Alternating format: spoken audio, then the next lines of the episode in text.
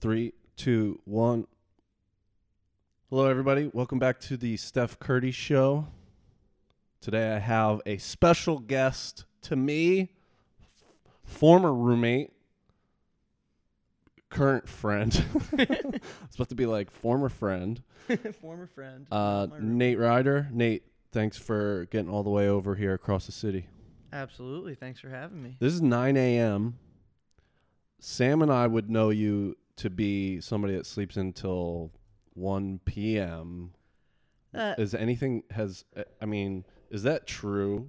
And has anything changed over time? I think that's a little bit hyperbolic. I certainly have been known to sleep till 1 p.m. on occasion. Um, I I definitely wake up later than most people and probably stay up later than most people at night.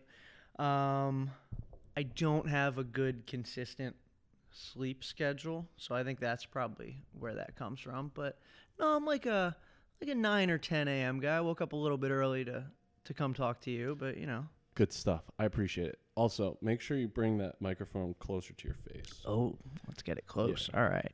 Uh, you do a lot of. So before we set the scene and where we going for this podcast, I just want to talk about like that routine. You do a lot of working out, and you do a lot of activity. Doesn't that exhaust you by the end of the day? Or are you just like Um, mentally Oh yeah, so indefatigable? indefatigable. Um, I have. There's a huge disconnect for me for whatever reason between like being physically and mentally tired and then actually falling asleep. So like it's just I don't know something about how my brain works. I'll be like I'm exhausted. I'm tired of thinking, tired of moving around. But as soon as I go to like get into bed, I just start like random flight of ideas, thoughts going through my head. So it's just like it doesn't translate. It's been it's been a curse for me as well. I think one day I'll figure it out. I think so. Yeah, I I will admit that I don't try that hard. Like I have a schedule that's not ideal and like I know that there are steps I could take to probably make it better, but it's also just what I'm used to. And of course, uh, a roommate that we shared, Andreas, he's on the literal opposite end of the spectrum in terms of sleeping. Th- this man, I've roomed with him for years, and his ability to fall asleep um, is almost unmatched. He can sleep anywhere quickly, and he just says in in typical Dre form, he's just like, "I just go to sleep." and he offers he offers no insight. It's like, and then he'll j- and then he'll make fun of you for not being able to fall asleep. Yeah, I'm definitely jealous of that. Um, but yeah, I think also people who are and sleeping is a weird example, but I think people who are naturally good at a given thing um, are not necessarily the most insightful about what makes them good at that. I like that. We're gonna dig into that a little bit later. So anyway, uh, we're guys just to set the um, setting here. Nate was a roommate of mine. We lived together, 1809 Spruce with Sam Fellbaum, other friend um, that you know from growing up and that I know from college.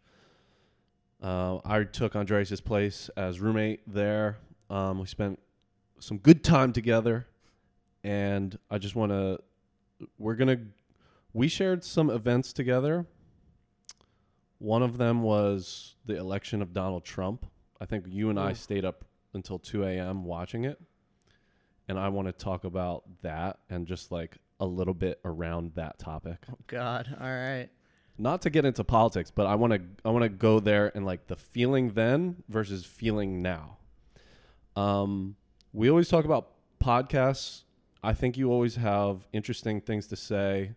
Sometimes you take to social media to say some things that are interesting and provoking of people and topics, which is appreciated because I don't think many people put out well thought out ideas, even if they're just thoughts from the top of your head.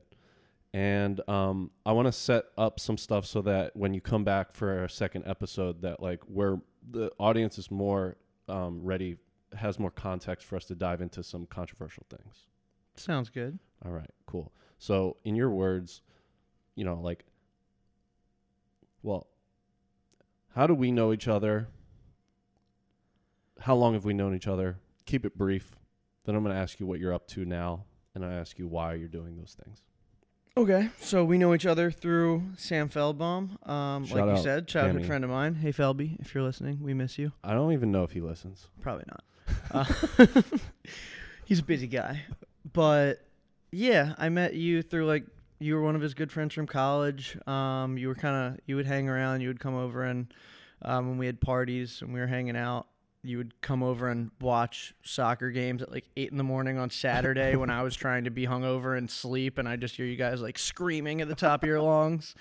Um, and then you moved into our Lazy Susan room, which was we had a three bedroom apartment. Felby and I lived together for five years, and we had just kind of like a rotating roommate thing where I think we had four different roommates over the five years. Um, you're definitely in the top three though. Um, Word. You're there for what? Two years? I was there for a year. For a year? Yeah. Okay. It seemed like longer. That's how. I've been yeah, I've been coming around. I've been I've- I've been one of those rats around the house, But yes, we've probably known each of other. Of which we had several. We did have rats, cockroaches as well. We didn't Um, have rats. We had mice. Yeah, sure. Okay. Um, yeah, but we've known each other six or seven years, I guess. Dope. And um, what are you, what kind of things are you spending your time on? I've seen that you're doing some gymnastic, acro, yoga type stuff. You're still power lifting, it seems, and CrossFitting. You're doing a lot of mentoring, tutoring, which you've been doing for a long time. What else? and and if I mean those those are things you spend most of your time on, just talk about a little bit about those and why you do them. Yeah, I mean those are probably the big things. Um, yeah, I work with with high school age kids, um, both as a private tutor and like college admissions counseling, as well as uh, being the director of academics for a local nonprofit called Focused Athletics, um, where we basically work with um, at risk inner city high school athletes, helping them leverage leverage their athletic talents to get into college, get college scholarships. Um, so I run the the tutoring side of that. Um, so SAT, ACT tutoring, um, as well as mentoring, homework help, all that kind of stuff. Um, and I work with two very different populations in like doing that privately and doing it for a nonprofit. Um, both of which are rewarding and frustrating in, in their own ways. Um, but yeah, I mean, I'm I'm definitely into giving back, trying to you know help some of the people around you who who are not as fortunate or or don't have the the same luck that you've had. Um, yeah, and then there's the kind of physical side of stuff. I I still coach at a CrossFit gym one day a week. Um, I've been doing CrossFit for seven years or so, and then I dabble in lots of other strength sports on the the periphery of CrossFit. Um, I was competing in powerlifting for a little while. Decided that I was 30 and my body was not feeling it, and I was kind of bored with it. So, yeah, the most recent thing I've gotten into is acro yoga, which is kind of partner acrobatics type stuff. Yeah, so I see you I see you on your Instagram putting some people up in the air like handstands on top of you standing up. Yeah. and Um, I can't imagine the strength that it takes to be there. Um, so like you, you must need a certain level of flexibility too to be able to like withstand. yeah. body weight. Um, so that's there are things that like from my past athletic background I'm good at, which are like the strength part, and I have a decent understanding of like handstands and but like there are other things flexibility and balance and stuff like that that I'm definitely still working on a lot um but it's been it's been a lot of fun I kind of needed a new movement based obsession so I've kind of d- dived in kind of drinking from the fire hose just doing as, as much as I can um, and learning from a lot of people who are much more experienced than I am um, I've only been doing it for a few months but it's it's a ton of fun so far Socially, you're so you like partners that you do it with. I mean, what's that like? Because they're you're somebody's dependent upon you to keep them from cracking their head open. Yeah, I mean, generally we try and do it in in soft places and with spotters, depending on how difficult it is. But yeah, there's definitely an element of um, of trust and and relying on another person. Um, and there are a lot of things that you can't do unless you kind of like if you're still trying to protect yourself. you're just not going to be able to like get into a given position. Um, so you have to rely on you know the person you're doing it with and the people around you to kind of keep you safe. Um, which is, I mean, it's a it's a really interesting setting in which to, you know, meet people for the first time and, and get to know people. Um, because as they're like sitting on your hands and Yeah, feet. I mean, literally, it's like I'll be like laying on the floor, and some like a new person will come in from the class and be Hey, like, "Oh, nice hey, I'm, meet you." Hey, I'm so and so," and then it's like, "All right, yeah, good to meet you. Like, you want to do this handstand like on my arms?" Um, so yeah, it's definitely an interesting dynamic. Um, it looks like fun. Where do you do that? Uh, PPK, um, Pinnacle Parkour Academy, which is over in East Falls. Um, as of late, at least, they just introduced like Tuesday and Thursday classes. So I bit the bullet, paid for a gym membership for the first time in like five years because I've always had free CrossFit gym memberships, and yeah, I've been trying to go there two or three times a week. Do, do you scoot over there? I do not scoot. I have um, I have an automobile that I drive. Why doesn't Philly have scooters like other cities? Um, I think, I think cities that weren't like the initial cities they launched in are somewhat cautious about it, just because like, I mean, I love. I have an electric scooter that I bought recently because I was in Austin and I was doing like Lime and Bird, using those rental scooters, and I was just like, this is so much fun. Um, but the streets it, and convenient but the streets are absolutely littered with with these scooters. Like they're just everywhere. People leave them all over the place. Um, they mess with both pedestrian and um, car traffic. So i think i think a it's just like cities are kind of being more circumspect about it now. Um, and i think there was a proposal to bring some of those companies in and like the city council shut it down in philly. Um, and that was the point at which i was like i'm just going to buy one of these. Mm. um, and I've been scooting a lot. Still ride my bike, still use my car sometimes, but but that scoot life is is real. It changes the dynamic of how you move around a city, um, for sure. So when you don't have to worry about parking, when you don't have to rely on timing of public transportation or the, I have a moped. It completely makes sense. So we'll see how much I use it in the winter, and for you, I, I guess the same is true. But uh, it That's the big thing. There's like a a temperature at which it just becomes miserable to be on on a bike or a moped or a scooter. yeah. Um, so get as much use out of it as I can. But Some would call that cuffing season. Are we coming into cuffing season? um, Well, I know that's not what you call it, but cuffing season is. Uh, wait. yeah, Oh, cuffing season is when is when you like settle down and I mean it's a depressing idea. It's like, oh, it's gonna be cold and miserable, so I'm gonna get a significant other just so I have someone to like huddle with and cuddle with and whatever through the coldness. that's depressing. Um, you s- oh uh, how how oh, com- so unprofessional, Steven. this guy always calls me. Stop calling me. Um, I think that the idea of getting into a relationship for any reason other than like I'm really enthusiastic about this person and I want to spend more time th- with them is is a little bit depressing or at least ill-advised whether that be weather related or um you know 30 and I, I feel like I want to have kids by the time I'm 35 so I need to meet someone the next year and then you know we'll live together for a year and get married and then I'll have ki- like any reason that's not like I just really want to be with this person because they're awesome is like that's not a good reason to be doing it. Dog, we're about to be 31. Yes, we are December babies. Um, I'm okay with it. How are you? Um, I'm okay with it. I'm realizing that I mean, it's cliche, but like it's just a number. I was not stoked at all to turn 30. Um, I was pretty like low key about it. um, because although it is a number, it's like a milestone, and I I don't know. I'm one of the things I'm realizing is that you never like this is silly, but you never like wake up and you're like, "Oh, I feel like an adult now." Like there's no age that you're like, "Oh, I'm I'm established and this is my thing." And like even my friends who are getting married and starting to have kids are like freaked out about it and kind of feel like they're just winging it to an extent. Um, Shout out Swoot. Yeah. Is that Andrew Duncan? Yeah, yeah. I Yeah. call him Swoot. Yeah. He's going to be having, having a a, a child soon. Yeah. I don't know if he listens, but shout out. He'll listen if he knows he has a shout out. Yes, and then he'll be disappointed that he was like, "You talked about me for ten seconds." Yeah, but he's always looking swole. So Um. So yeah, cuffing season is getting cold. um uh okay uh what did you just say that I wanted to talk about?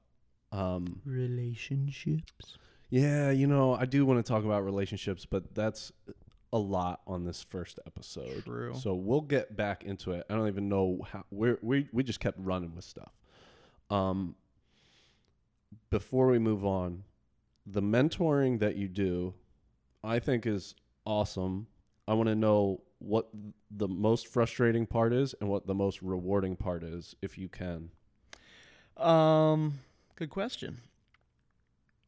I think the the frustrating part is on two levels. Um, it's frustrating in like trying to kind of get a buy-in from these kids in terms of the academic side of things who um, oftentimes come from backgrounds where you know academics are not emphasized or um, prized in any real sort of way and they come from school backgrounds where you know they're not getting solid teaching a lot of times um, so there's just them like not really paying attention being typical kids kind of um, and then there's the growing pains of of a fairly new nonprofit any organization and like um, you know the people that are involved and all the different personalities and trying to like figure out logistics and how to grow as an organization so i think I think that's the frustration comes both from the day to day operations and then bigger picture, like trying to figure out where we're going and how to accomplish that. Um, but the rewarding parts are, you know,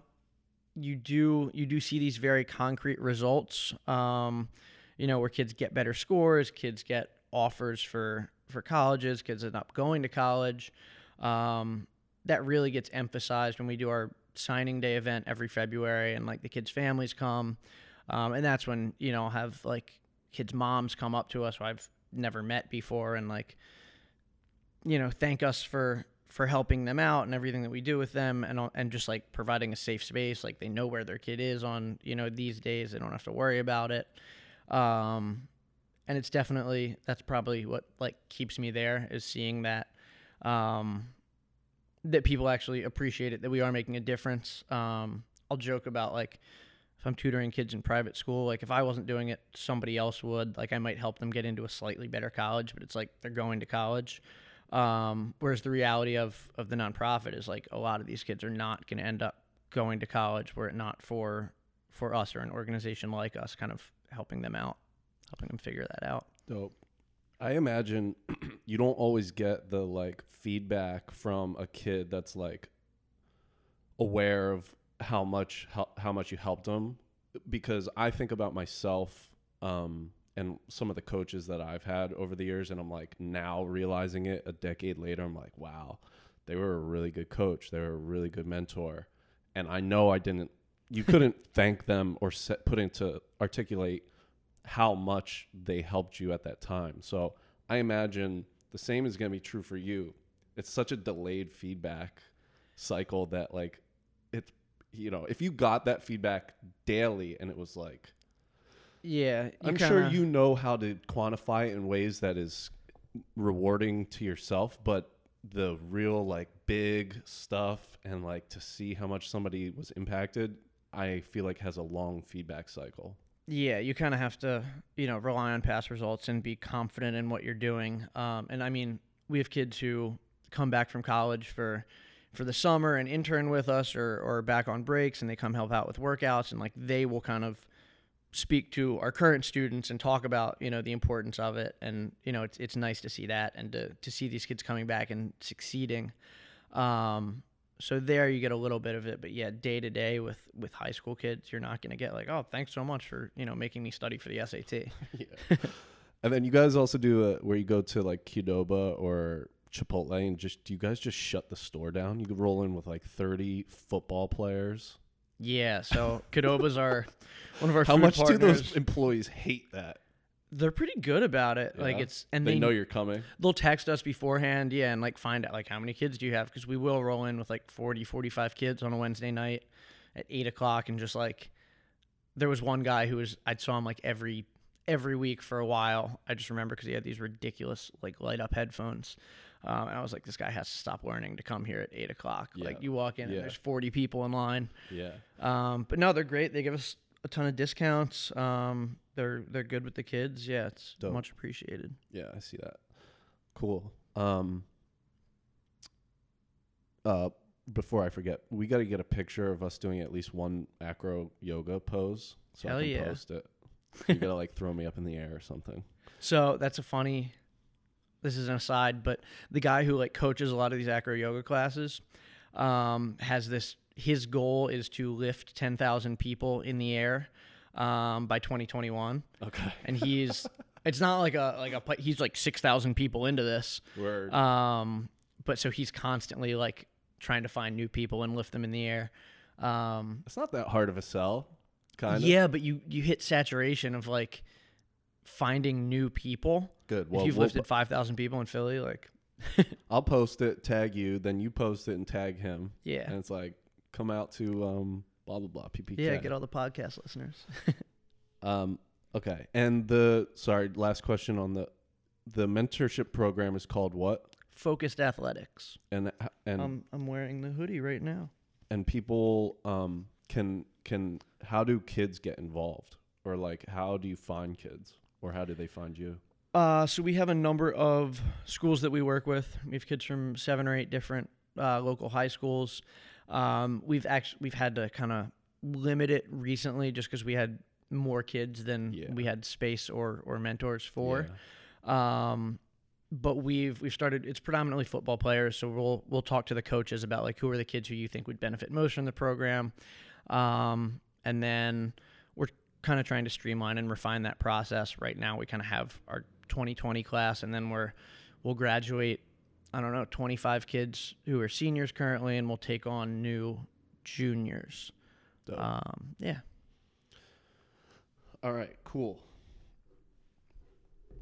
Cross I know that off. I know that you made some notes. So let's take a moment to see if there's anything that you want to take up in a in a particular direction. Otherwise, we're going to either go back to why people that are inherently good at things aren't great at teaching it or um, election Trump election the day of and like feelings difference from then till now.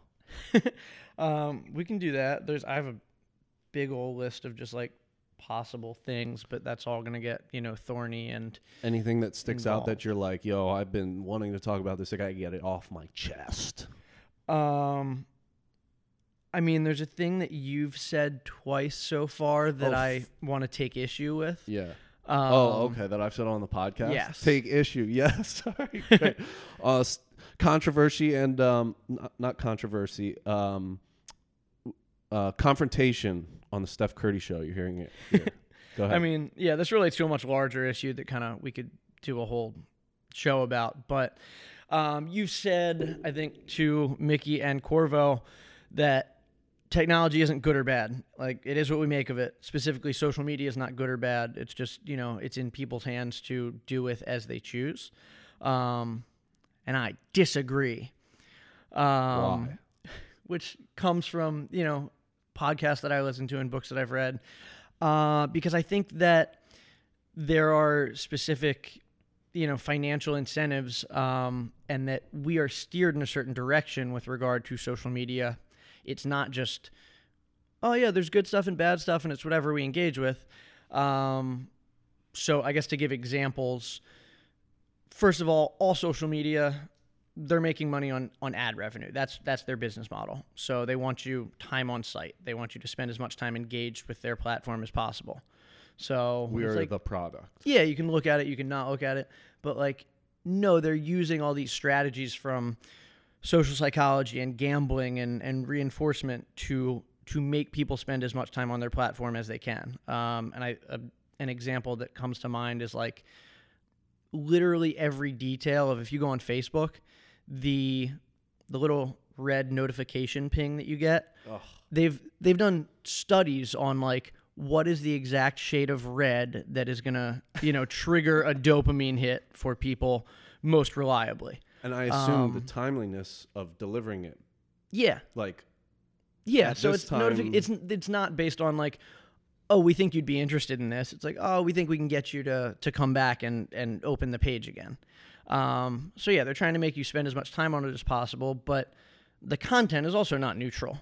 Um, the kind of defense that Facebook has had of like we're not a publisher, we're just we're not curating what's on this. We're just kind of anyone can post. Um, is kind of a ridiculous stance because there are, you know, if you're connected to a thousand people, there's you know millions of things that they could post on your feed at any moment and their algorithm is pulling you know the top 100 things that they want to show you. So it's it's very curated in that way. Um, and then how are they curating it? They want you to spend as much time as possible. So the things that reliably get us to come back and engage are things that upset us or outrage us or make us want to argue um, as opposed to things that are you know, enriching or uplifting, you're much less likely to comment on like, I learned something from this video, as opposed to like, no, I disagree with you. I think you're stupid. Yeah. Um, so I think I think that we have this default algorithm that kind of targets things that'll that'll outrage you, even though nobody would would pick a setting that says like, show me stuff that'll piss me off. Um, that's what it's ended up doing. Um, so I think in that sense, it's very much not not a neutral force. So, uh, you went to college at USC and I you did. studied. Psychology. Okay, so so you have a, a little deeper of an understanding of. Let's just say you were interested in those topics, and so like the idea of the color shade red and how that influences people if if a company is incentivized and they're going to go on to the minutia of detail as a simple color to help influence like imagine all of the other things we're not even thinking about for, for how a billion dollar billion hundreds of billions of dollars company. Yeah, and I Um, mean you have a very close knit with data small scientists group of yeah you have you have you know 20 people who are determining what you know a billion plus people see day to day and what information they're they're seeing i mean that's a a crazy responsibility um, that is that we don't really think about like there are these people who have a very real role in in shaping how we see things Okay, so let's break into a couple of these things. I think fundamentally the important argument of Facebook um, calling itself a publisher or not gets back to like, do we want to have to decide what is good speech and what is bad speech, or what is helpful speech and what is not helpful? And that's going to get into freedom of speech arguments, is it not? um why would you want some company with such uh, s- uh, uh, you know such power to be the decider of what is should be said and what shouldn't be said I wouldn't necessarily, but they're they're already having to make that decision. Right? It's like it's like the self-driving car thing of like if you don't program for this eventuality, like you're by default making that decision if you don't give it a preferential um, way to go. But um, I think there's a difference between free speech and just lies and and defamation and whatever. And I think there's a lot of just straight up false information out there that um, that now you have these um, huge content sites and social media, you know, publishing as though they have no, I guess, editorial responsibility there. okay so okay so if there are is the truth on a spectrum or is it just binary because i think it's i think when we get into tough complex ideas we need to reason across a spectrum because there are different perspectives on how things should play out. So I, my point is like you if you're going to ask Facebook to say this is true information or this is false information, we're going to get to gray areas and then it's not easy to d- to say this is true or false.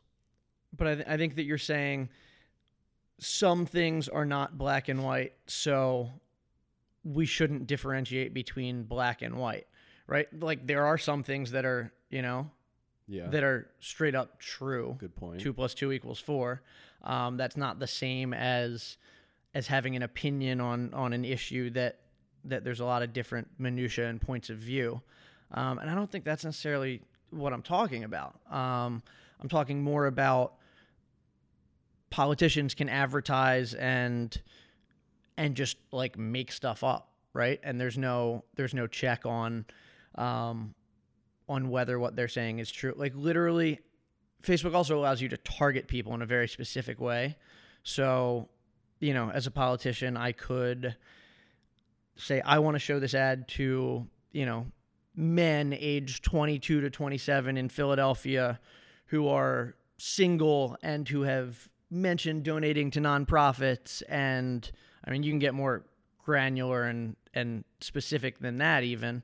Um, and you can give them one message and I'm literally thinking about like you could advertise to a group of people hey I'm running for office and I support you know a woman's right to choose and then you could target a different group and run a parallel ad that says like i support the sanctity of, of human hmm. life and i'm against ab-" like you can just lie and say both things and run those ads to different groups of people and there's no check on that and like that's crazy Okay. Fair point. What are the benefits of Facebook, in your opinion? Or what are the benefits of social media?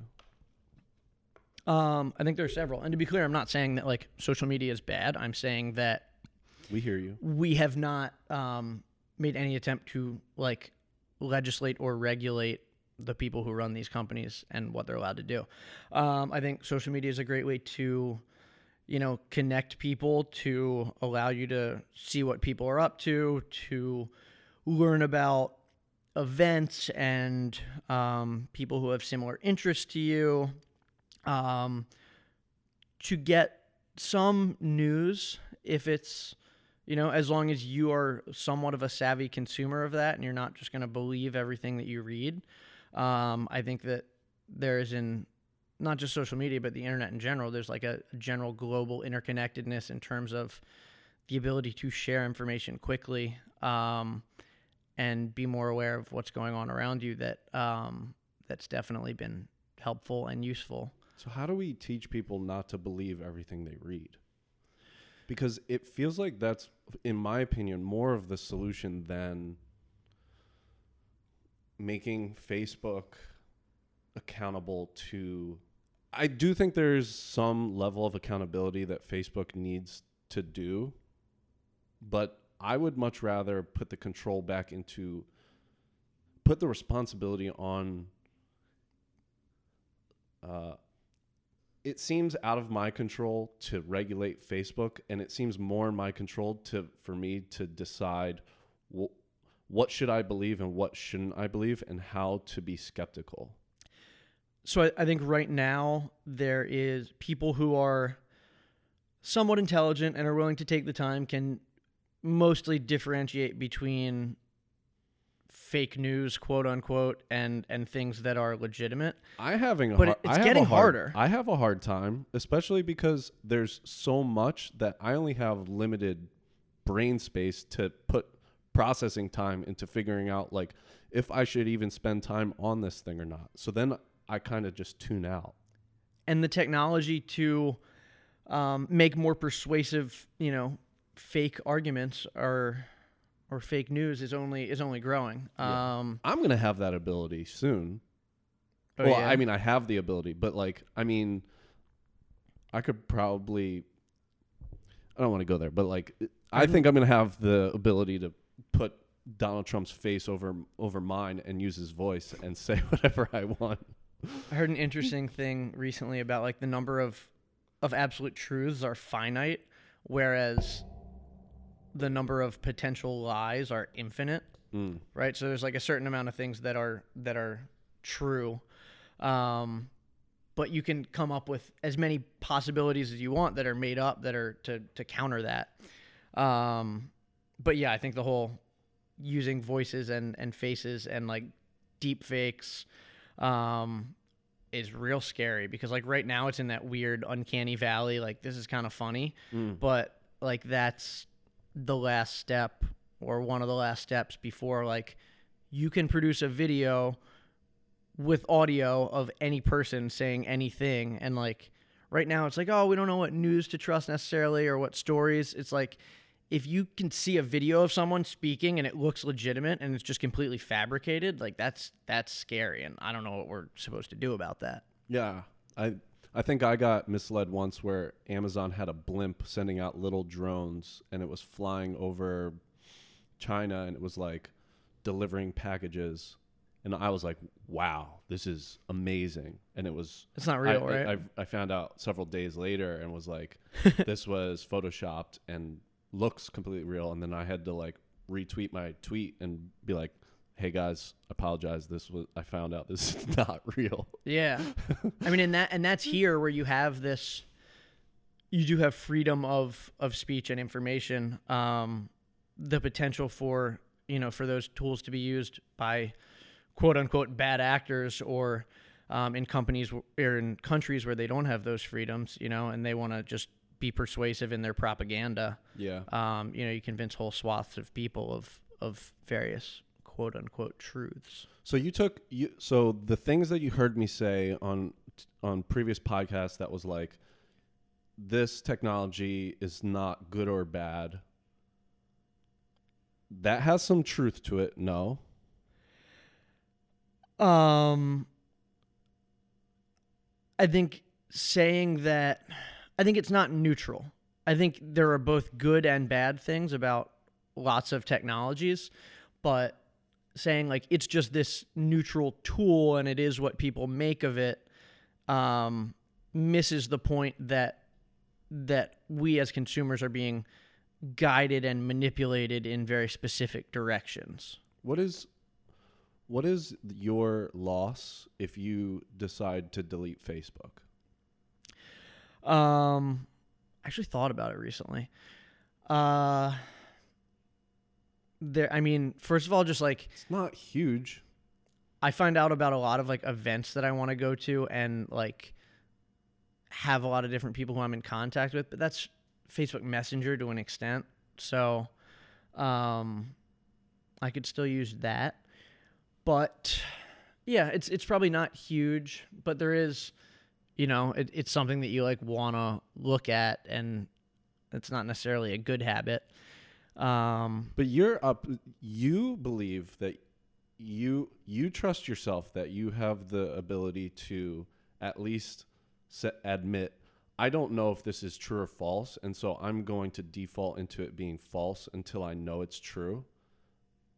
Do you feel like you have you that's generally accurate for yourself, and you're afraid that that's not true for the masses? Yeah, I mean, I see people who I know all the time, like posting stuff, just like reposting articles so quickly that like I'll read it and be like, I feel like that's not true, and then I'll go Google it and be like, hey, like the internet says this isn't a real thing. Um, but yeah, so I'm I feel like I'm somewhat circumspect about that. Like I'm not gonna go post something that is like, oh, this sounds great without like double checking that it's actually legitimate Yeah. um, if only out of vanity and not wanting to look stupid. But um, I think people share things without without any real you know compunction about like is this true they don't feel like the need to vet it they're just like i'm gonna put this out there Right. I don't want to go too much further into that Yeah, yeah. hole. But I'm going to think about your point. The reason why I keep saying that though is is that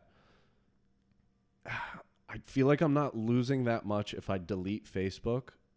And so because I'm not losing that much, it if it totally confuses me and is a bad use of my time, I do have the decision to just remove it.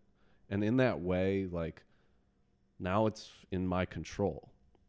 And I can't say the same thing for everybody else, but at least if it's true for me, it can be true for somebody else. And in that way, that's why I'm trying to say like so i would say there isn't like a it's an opportunity. It's not anything besides that. there's no functional alternative to it you may say that you don't need the services that it provides that desperately Um, I think the fact that there's not really viable alternatives There is, is a are. problem. To what Facebook does? Yeah, Facebook stinks. But I like it because I get to get a general pulse of like where everybody else that I grew up with is like outraged at. And it tells me something about the world.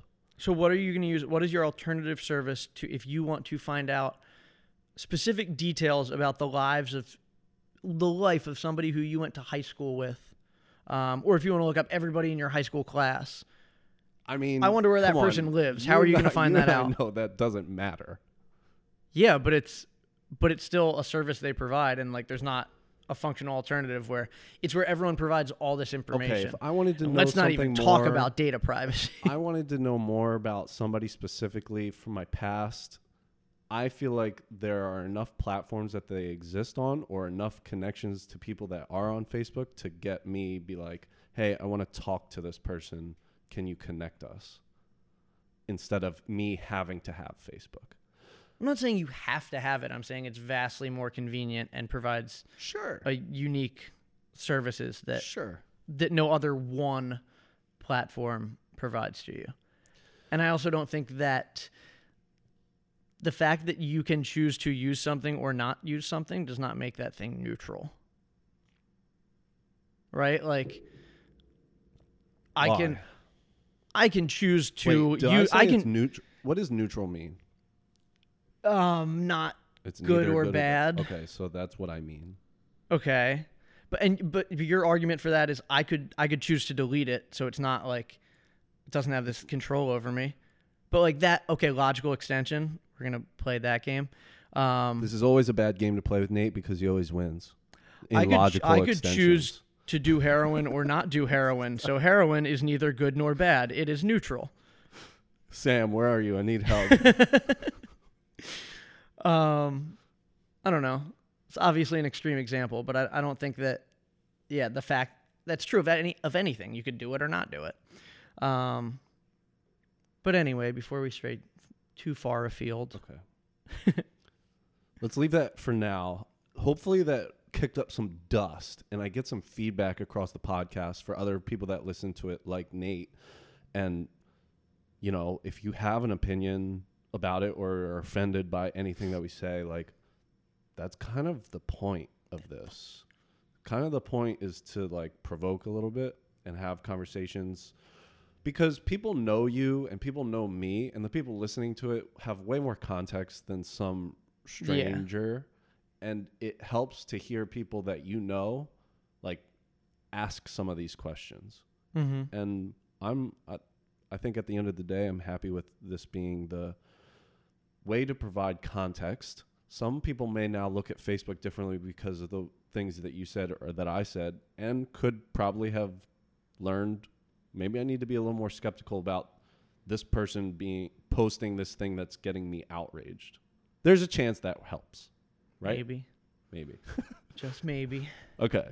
Um, uh, I mentioned it twice. I just wanted to talk briefly um, about the election, presidential election, and um, you and I were roommates at the time, and I think we stayed up until two a.m. just to see the results. It was like 1.30, I think, potentially, and I was like, "Ah, dude, I have to see this. I have to see it for myself. And um, one thing that you've said that I that has stuck with me since how long ago was that? Three years? Okay. Yeah. was um it's some sort of psychological like way to deal with a traumatic event and you and if you're not oh, I wasn't okay with the results but I'm like rationalizing now why it is okay. Did you have a name for that? Do you know what I'm talking about? Sure, what you're saying. It's like um uh Oh, to like normal to It's not it's not that kidnapper syndrome where like you fall in love with somebody that kidnapped you, like Stockholm syndrome. definitely not that. But it's I thought you had put a word or name to um justifying something that we all were upset with and over time you just kind of like let it pass. Oh, I Does think any anything. bells? Just I guess like normalizing something. Like Yeah. if anything, um, I thought you had a name for it. that it's that just that we like revert to the mean or we get complacent or that we can get used to any situation no matter how bad and it just becomes the new norm. Yeah. So like when it happened, when he got elected, it was so right outrageous and I like nobody thought it was going to happen and then it was like I can't believe this guy like this is absurd. But then it's like, you know, years later it's like yes, he's still doing ridiculous things and we're still outraged by it, but it's become the status quo. It's just like there are all these behaviors that are, you know, that everyone was like, no, a president could never act like this, could never just go on TV and straight up lie all the time or or make fun of reporters or or people with disabilities and then, you know, he does that, we cross that bridge, you get used to it and then, you know, by the fifth time he does it, you're your brain can't sustain being like so outraged or surprised by that every time, so it just kind of like becomes the new norm. Yeah, yeah. So it's been three years. I definitely like when you said that, it kind of just stuck with me, and I was like, okay, I'm gonna keep track of like mentally, like where where has my outrage gone, or like where has my disgust gone, and it's certainly normalized some.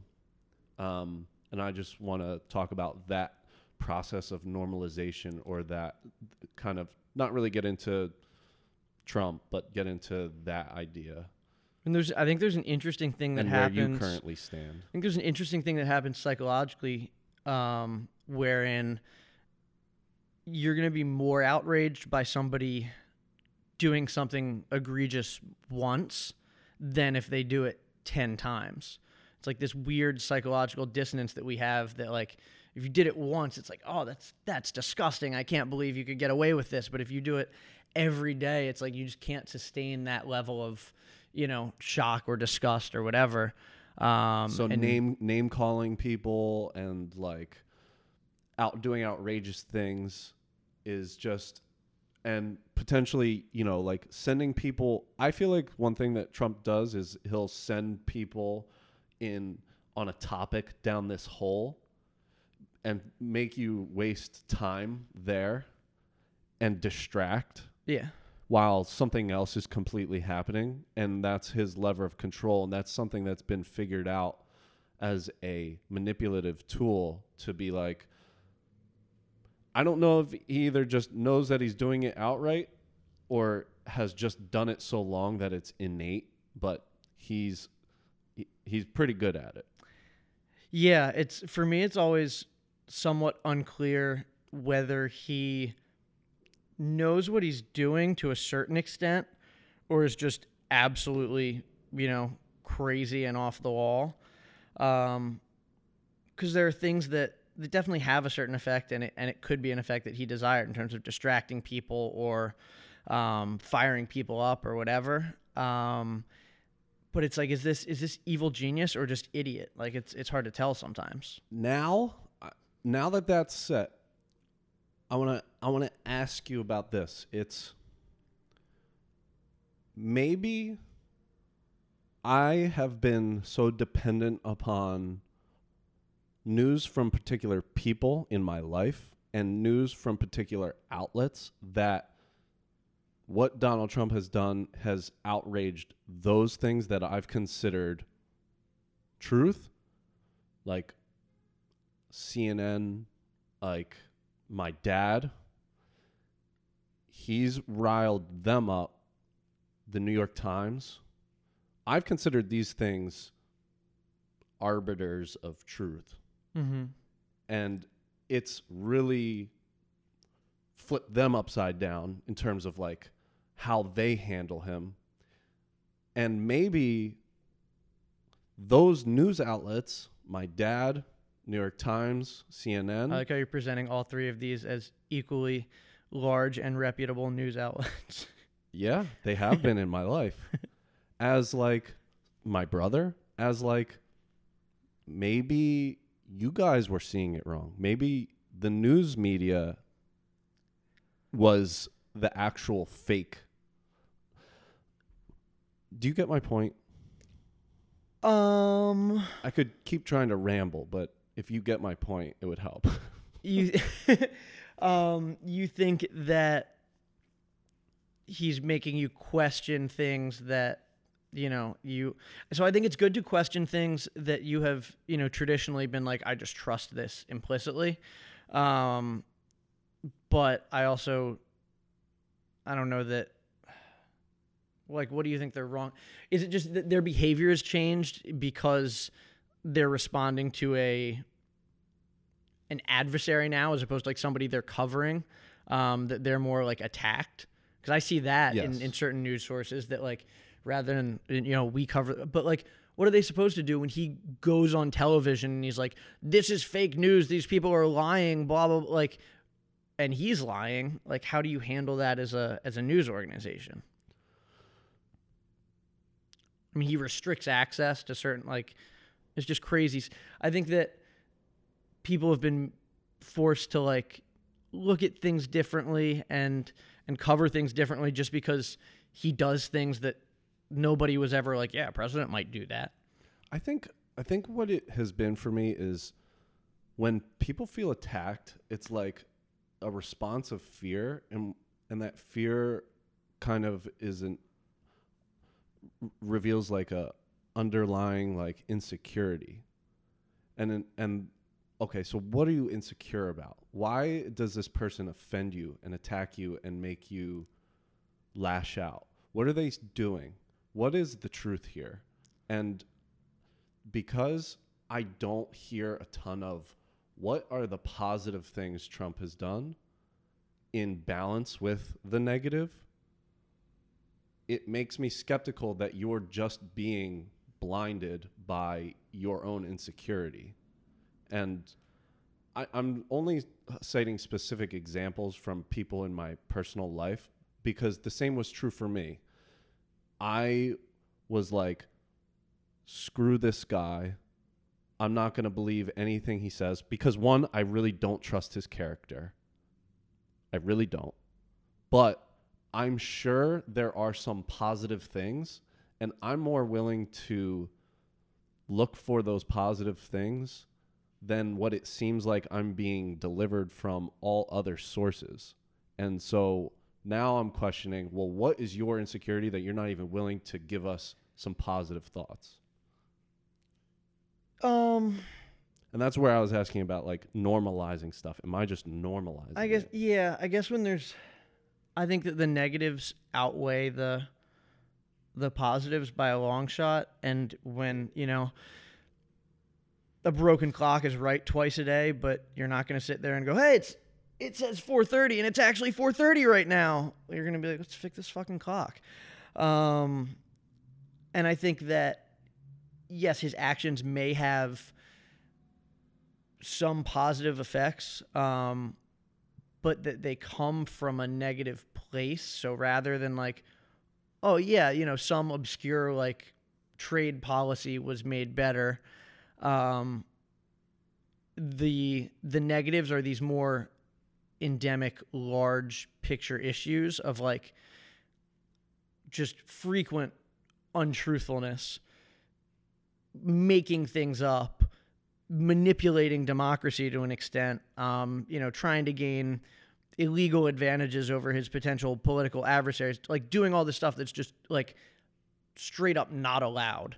Um, continuing to like try and have his businesses profit from his office. Like those are such affronts to morality and democracy and things that are that we like to at least think that our country is kind of based on and founded on that to to distract from it by being like oh yeah here's this good thing that that he might have done is kind of to miss the point. Um i really like john mulaney's extended metaphor of of the horse in the hospital. That's like my favorite trump related any type of stand up Tell me about it. Um Wait, so he's a comic? I, for some reason, John Mulaney, yeah, John Mulaney's a great stand-up comic. He's behind probably lots of shows that you've seen, um, and he relates it to there being a horse in a hospital in terms of like I'm gonna butcher this, but like we just have no idea what to do. It's this totally new situation, and we don't know how we got there, and um, they'll bring in people who like think they know what he's going to do. It's like this guy saw a bird in a train station once, but like no, that's totally different. Um, and that sometimes he does things that are unexpected and you're just like I didn't even know he knew how to do that. Like it's not bad or good. It's the horse used the elevator today. It's like, wow, how do you how do you figure that out? Um, then you're like, oh, this might this might turn out okay. Maybe he's you know doing doing something good, and he's like, I'm gonna go smash the incubators with my hooves. like whenever you feel like it might be okay, he just there's something outrageous that goes on. Yeah. Um, I'd highly recommend checking that out. Yeah. But That's funny. um, Okay, I, I dig that.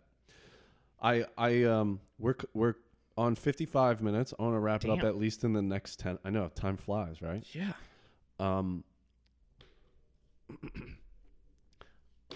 I w- at least want to wrap it up and end on a different note. But um, I read uh, in a in the same vein how I'm trying to understand kind of what Trump is. Is there was an op-ed article in New York Times that I did like, and it was like, you should think of him as a TV character running a TV show because his history is basically how to react when the red light is on you and how to get an advantage there. yeah. Except he's running the world, so to know, pretend it's but- a TV show but- is like But that's kind I think a little more of how he thinks about it. to understand his motivations. Yeah, that's fair. Anything else you want to say there because I'm going to switch it back to No, one last topic. Um earlier in the podcast, everybody that's still listening, thank you for being here still. We appreciate you. you said something about p- people that are inherently good at stuff probably aren't the best at explaining things that they're things that they are good at. What is something that you think you're not inherently good at but have learned to do well? Um, listening. Hmm. I think I, I'm not the best at like sitting back and, and listening and, and calmly listening to people who have different opinions from me. Um, but I, I think I'm definitely learning to be better about that because we benefit from a diversity of ideas. Um, or at least I can benefit personally from from understanding, even if I think somebody's dead wrong, understanding like why they believe something. Um, helps to solidify my viewpoint or question my viewpoint um, or understand how you know a given sector of people are feeling and, and that can only help to i think come up with with solutions so be a little bit less confrontational and like at least hear people out before i tell them why they're wrong I like that. What are some of the sources or resources that help you um, figure that out, like podcasts or articles or people? Um, probably people. I I think I, um, you know, pay attention to the behavior of of people around me who who I admire or who I don't like. Um, and just kind of learn from from how they act, not in terms of like use them as as a model, but just like you know, it's like reading different sources and picking out the things you like and forming your own opinion. I guess. Is there anything else that you want to touch on um, before I signal to what next a next episode could be about? Um, nothing, nothing that won't like get into a lengthy conversation. Probably, we Well- can throw out things to talk about. yeah, say, next I would time. I would, say throw one thing out, and we have to be brief about it, and then we'll set up like a volatile potential conversation on the next one. Um, Zucked astrology. Um, astrology not as a thing that I like. By the way, just for the record, for any of you who don't follow me on social media. I love I love Nate's opinions about astrology because I see it more and more from a lot of people and I I'm I'm like I'm interested enough to get I think we're both interested enough to get to the bottom of like why are these things important to you and why are so many people taking them so seriously Well- because this this there are a lot of people that take I can do that in a minute. Actually, I see it as as emblematic of a much larger problem and related to the So whole. So it's all a problem. Fake news. it's it's all, that. a problem. It's not good at all. So it's I single out astrology because of the relative ubiquity. Um, I see it everywhere. Is it not good at all? Nah. if if you see it purely as like this is a hobby that I don't take seriously and I just find it amusing, like yeah, sure, whatever, do what you want. Um, but I think that the very real larger issue is people being willing to hold beliefs that are not based on anything concrete or provable. Like I'm big on kind of scientific method like if you believe something there should be you should be able to back it up. There should be reasons behind it. And I think that with all this, you know, fake news and climate change denying and whatever, there's there's this growing sentiment of no, my opinion doesn't have to be based on something. It can just it's how it's how I feel and that's equally valid. Um and astrology as far as I know is not and then informs people's decisions. So you have this belief whatever, I don't care what you believe. But if you're making decision making, well, I should really be with someone who's a Pisces because the stars are in this shape and that star is in this. Like, it Do doesn't you- matter. uh, Do you, think that they don't, at some level? I I think people use it as as a. I think people use it to help them, but I don't think somebody would die on the sword of being like, this is provable and Well, so I have the same qualm with a belief in God, right? So that's that's something that people definitely will die on the sword for, okay. and I see that as a. I mean, I'm not. I'm not saying there is absolutely no God. My opinion is like, none of us know. So to claim that you know what what this all powerful creator is, that they exist, and that they want you to believe X, Y, and Z and behave in this way is like is an insane thing to claim, and people definitely, you know, go to the mat for that belief. I I um am probably gonna try to defend the defend aspects of what we're talking about, but I can't start getting into it without us opening up like another hour's worth of stuff. for sure. and I want to leave enough people triggered so that they'll come back for another episode. I think we should talk about all kinds of um, non-traditional ways of of thinking about, you know, common How unprofessional I'm going off twice. common societal institutions and beliefs. So I'm starting to question a lot of, you know, um, you were talking about dating, and I'm starting to know people who are somewhat involved in the polyamory community. and, like, Oh, I'm about that. in. Um, so yeah, there's all kinds of directions we can go with this. Cool. Um, yeah. Well, Nate, thanks for coming on the show. Thanks for bringing some very uh, in-depth, well thought out opinions, some a little bit of pushback. It's always helpful. I mean, people need pushback to to grow. So I appreciate you coming on and sharing. Absolutely. Thanks for having me. It's been fun. All right, he's gonna be back um, in a future episode, probably in a week or two. I would like to do this more often. So, um, guys, tune in next time, and have a happy Thanksgiving. Peace.